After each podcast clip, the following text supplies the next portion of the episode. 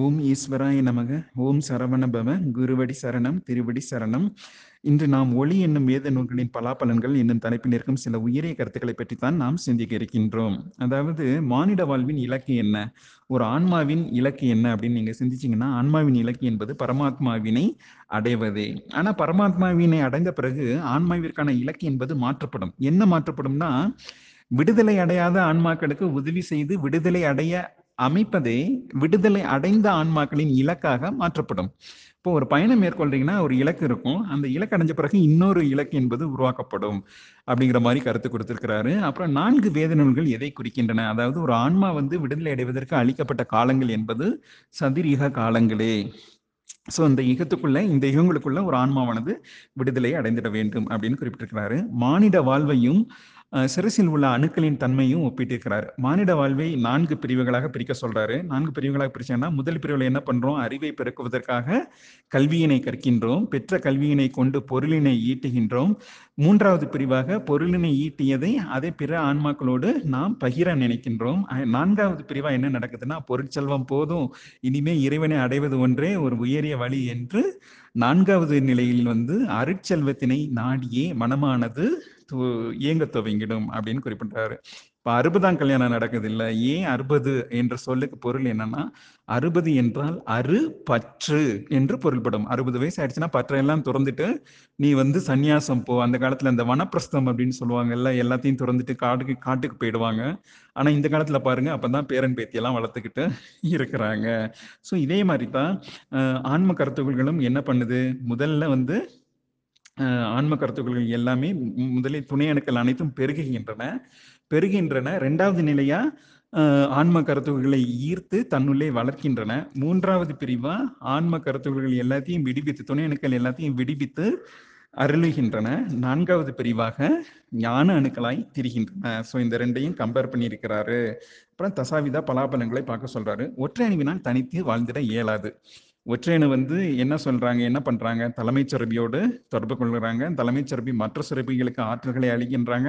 இப்படி எல்லாமே ஒன்றுக்கு ஒன்று தொடர்புடைய செயல்களாகவே இருக்கிறது. புவியானது சூரியனை நோக்கி ஆற்றலை ஈர்த்து பெறுகிறது. பெண்பு தனது புவியானது தான் பெற்ற ஆற்றலினை தான் வாழும் உயிரினங்கள் அனைத்துக்கும் தாய் என்ற நிலையில் நின்று தன்னோட ப செல்வத்தை எல்லாம் பகிர்ந்தளிக்குது. அதே மாதிரி நம்மளும் எல்லார் கூடயும் நம்மளுக்கு பெற்ற ஆற்றல்களை எல்லாம் பகிர்ந்தளிக்கணும் அப்படின்னு சொல்லியிருக்கிறாரு.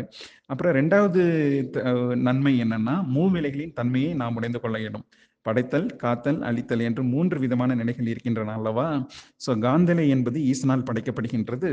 வெப்பநிலை என்பது காந்த இலையினை பாதுகாக்கின்றது. நஞ்சிலை என்பது அழித்திடும் திறன் கொண்டது. அதுதான் படைத்தல் காத்தல் அழித்தல். இப்போ நம்ம மானிட வாழ்வை அதை எடுத்துக்கிட்டீங்கன்னா எண்ணங்கள் என்பது காந்த ஆற்றலை கொண்டு செயல்பட வேண்டும். சொற்களோ வெப்ப ஆற்றலை கொண்டு நடைபெறுகின்றது. செயல்பாடுகள் என்பது நஞ்சாற்றலினை குறிக்கும் அப்படின்னு இந்த மூணையும் கம்பேர் பண்றாரு. ஸோ மானிடர்களின் செயல்பாடுகளே மூவிலைகளின் தன்மைகளை கொண்டது அப்படி என்றால் நம்மளுடைய எண்ணங்கள் நல்லா இருக்கும் போது சொற்கள் நல்லா இருக்கும் செயல்கள் நல்லா இருக்கும். செயல்கள் நல்லா இருந்தால் நம்மளுடைய கர்மவினை பதிவுகள் நல்லா இருக்கும். நஞ்சாற்றல் வந்து அழிக்கப்படும். நல்வினை பதிவுகளை கொண்டு தீய வினை பதிவுகளை அழித்திட சொல்றாரு. ஆற்றிய அருட்செல்வத்தையும் பொருட்செல்வத்தையும் எல்லாருக்கூடையும் பகிர்ந்துக்கிட்டீங்கன்னா உங்களுடைய நஞ்சுகள்லாம் அழிந்து நற்பதிவுகள் சிரசினில் பரவிடும் அப்படின்னு குறிப்பிட்டிருக்கிறாரு. ஸோ நஞ்சினை திருந்து நல்லாற்றுதலை மாற்றுவது எப்படி அப்படின்னு பார்க்கணும்.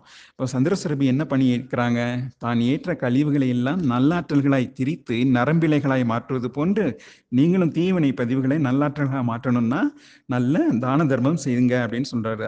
ஔவையார் பரட்டி சொல்றாங்க இல்லையா? அரிது அரிது மானிடராய் பிறத்தல் அரிது அதுலயும் ஒரு லாஸ்டா ஒரு பாயிண்ட் வரும். தானமும் தவமும் தான் செய்தல் அரிது தானமும் தவமும் தான் செய்த காலையில் வானவர் நாடு வழி திறந்திடமே அப்படின்னு குறிப்பிட்டிருக்காங்க.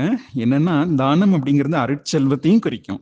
பொருட்செல்வத்தை மட்டுமே நம்ம நினச்சிக்கிட்டு இருக்கக்கூடாது உங்களை நீங்கள் பெற்ற ஞானத்தினை பிறருக்கு கொடுப்பதும் தானம் தான் அது அந்த தானத்தை எப்படி செய்வாங்க என்பதை நம்ம கற்றுக்கணும். இப்போ சின்ன வயசுல கர்ணன் பத்திய ஒரு கதை இருக்கு. கர்ணன் பத்திய கதை என்னன்னா அவர் வந்து உட்காந்து எண்ணெய் தைச்சிக்கிட்டு இருப்பாரு. அப்போ ஒரு தங்க கிண்ணத்துல வச்சு எண்ணெய் தைச்சிக்கிட்டு இருப்பாரு. அப்போ யாரோ ஒரு வறியவர் முதியவர் வந்து தானம் கேட்பாரு. அப்போ இடது கையிலேயே எடுத்து கொடுப்பாராம். ஏன் இடது கையில எடுத்து கொடுக்குறீங்க? வலது கையில தானே எடுத்து கொடுக்கணும்? அப்படின்னு அந்த முதியவர் கேட்குறப்ப ஐயா இடது கையில இருந்து வலது கையில மாத்துறதுக்குள்ள என் மனசு மாறிடுச்சுன்னா என்ன பண்றது அப்படின்னு கேட்டாராம். ஸோ அந்த மாதிரி என் தானமும் தர்மமும் உடனே செஞ்சிடணும் அப்படின்னு குரு அண்ணன் இப்போ ரீசெண்டாக மந்திர வேள்வி டைமில் குறிப்பிட்டிருக்காங்க. அந்த தானமும் தர்மமும் செய்வதன் மூலமாக நமக்கும் எவ்விதம் செ- செல்வாற்றல் பெருகிட செய்வேன் என்று வாக்கும் கொடுத்துருக்காங்க. அவங்களுக்கும் நம்ம வாக்கு கொடுக்கணும். அந்த வாக்கு வந்து மீறக்கூடாதுன்னு அவங்க குறிப்பிட்டிருக்காங்க. அப்புறம் அகமும் புறமும் சமணர வேண்டும். தலைமை சுரபி போல நடக்கணுங்க. அதாவது தலைமை சுரபி எப்படி தான் பெற்ற ஆற்றல்களை எல்லாம் மற்ற சுரபிகளுக்கு அளிக்கின்றதோ எவ்விதம் நஞ்சில் இதனை நஞ்சாற்றலை ஏற்காமல் செயல்படுகின்றதோ அதே மாதிரி நாமளும் செயல்புரியணும் அப்படின்னு சொல்றாரு.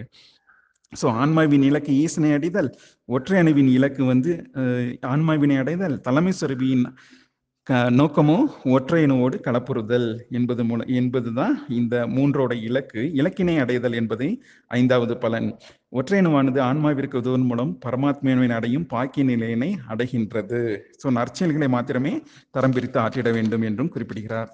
ஆறாவது பலன்களாக நாம் கோள்களின் தன்மையை உணர்ந்திட வேண்டும். ஏன்னா நாம் அனைவரும் கோள்களில் இருந்து உதித்தவர்கள் தான் ஸோ கோள்களின் ஆற்றலை வந்து எண்ணங்களினால் ஈர்த்து பெற வேண்டும் அப்படின்னு சொல்றாரு. எல்லா கோள்களும் புவிக்கு வந்து ஆற்றல்களை கொடுக்கின்றது. சூரியன் மட்டும் இல்லை மற்ற கோள்களும் புவிக்கு வந்து ஆற்றல்களை கொடுக்கிறது. ஸோ எண்ணங்களால் துதித்து கோள்களிலிருந்து நாம் ஆற்றல்களை பெற வேண்டும் என்று குறிப்பிடுகிறார். அதாவது க இரவு நேரத்தில் முக்கியமாக வெள்ளிக்கோளினையும் சந்திர கோளினையும் துதிப்பதன் மூலமாக நமது தீய எண்ணங்கள் எல்லாம் மாறி நல்ல எண்ணங்கள் உதித்திடும் என்றும் மிக உயர்ந்த நிர்மலத்தன்மையை எளிதில் பெற்றிடலாம் என்றும் ஐயா குறிப்பிட்டிருக்கிறார். அப்புறம் இந்த ஒளி என்னும் மூன்றாவது வேத நூலை படித்தாலே திரைகள் எல்லாம் அழிவுறும் அப்படின்றாரு. கர்ம வினப்பதிகள் எல்லாம் தானாவே கழிஞ்சிரும் இந்த புக்கை படிச்சீங்கனாலே இதெல்லாம் கழிஞ்சிருன்றாரு இது இதை விட உங்களுக்கு வேற என்ன உயரிய பலன் வேணும்? பற்றுகளை எல்லாம் தானே துறக்க கற்றுக்கொள்ள வேண்டும் அப்படின்னு சொல்றாரு. எட்டாவது பலனா இந்த வேத நூல் மூன்று வேத நூல்களில் மாதா பிதா குரு தெய்வம்னு இருக்கிற மாதிரி மூளை லைட் ஒளி மூன்றாவதா இருக்குல்ல. ஸோ ஒலி என்னும் வேத நூலை உயரிய குருவாய் இருந்து அனைத்து திரைகளையும் நீக்கி அருளும் என்று குறிப்பிட்டிருக்கிறார். ஒன்பதாவது பலனாக நிர்மலத்தன்மை மறுபடியும் குறிப்பிட்டப்பட்டிருக்கிறது. எப்படி தன்னோட இருக்கிற அத்தனை ஆற்றல்களையும் துறந்து ஒற்றையணு என்பது நிர்மலத்தன்மை அடைகின்றது. நெ- ஒற்றையணுவை பார்த்து தான் மற்ற சுரபிகளும் தன்னோட ஆற்றல்கள்லாம் கொடுத்துட்டு நிர்மலத்தன்மையை அடைகின்றன. அதே மாதிரி நம்மளுடைய பச்சைகளை எல்லாம் துறக்க வேண்டும் என்று மறுபடியும் குறிப்பிட்டிருக்கிறார். பத்தாவது பலனாக ஒளி உடல் அடைந்திடும் தன்மை.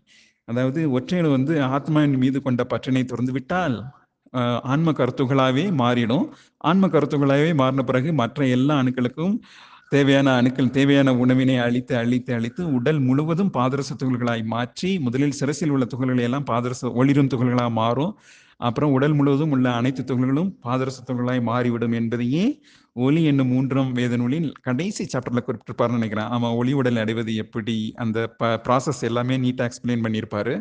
ஸோ இதுதான் ஒளி என்னும் வேத நூலை கற்பதினால் உருவாகும் பலாபலன்கள். ஸோ குற்றம் குறை இருப்பின் மன்னிப்பவும் மீண்டும் ஒரு சாப்டர்ல சந்திக்கலாம். நன்றி வணக்கம். ஓம்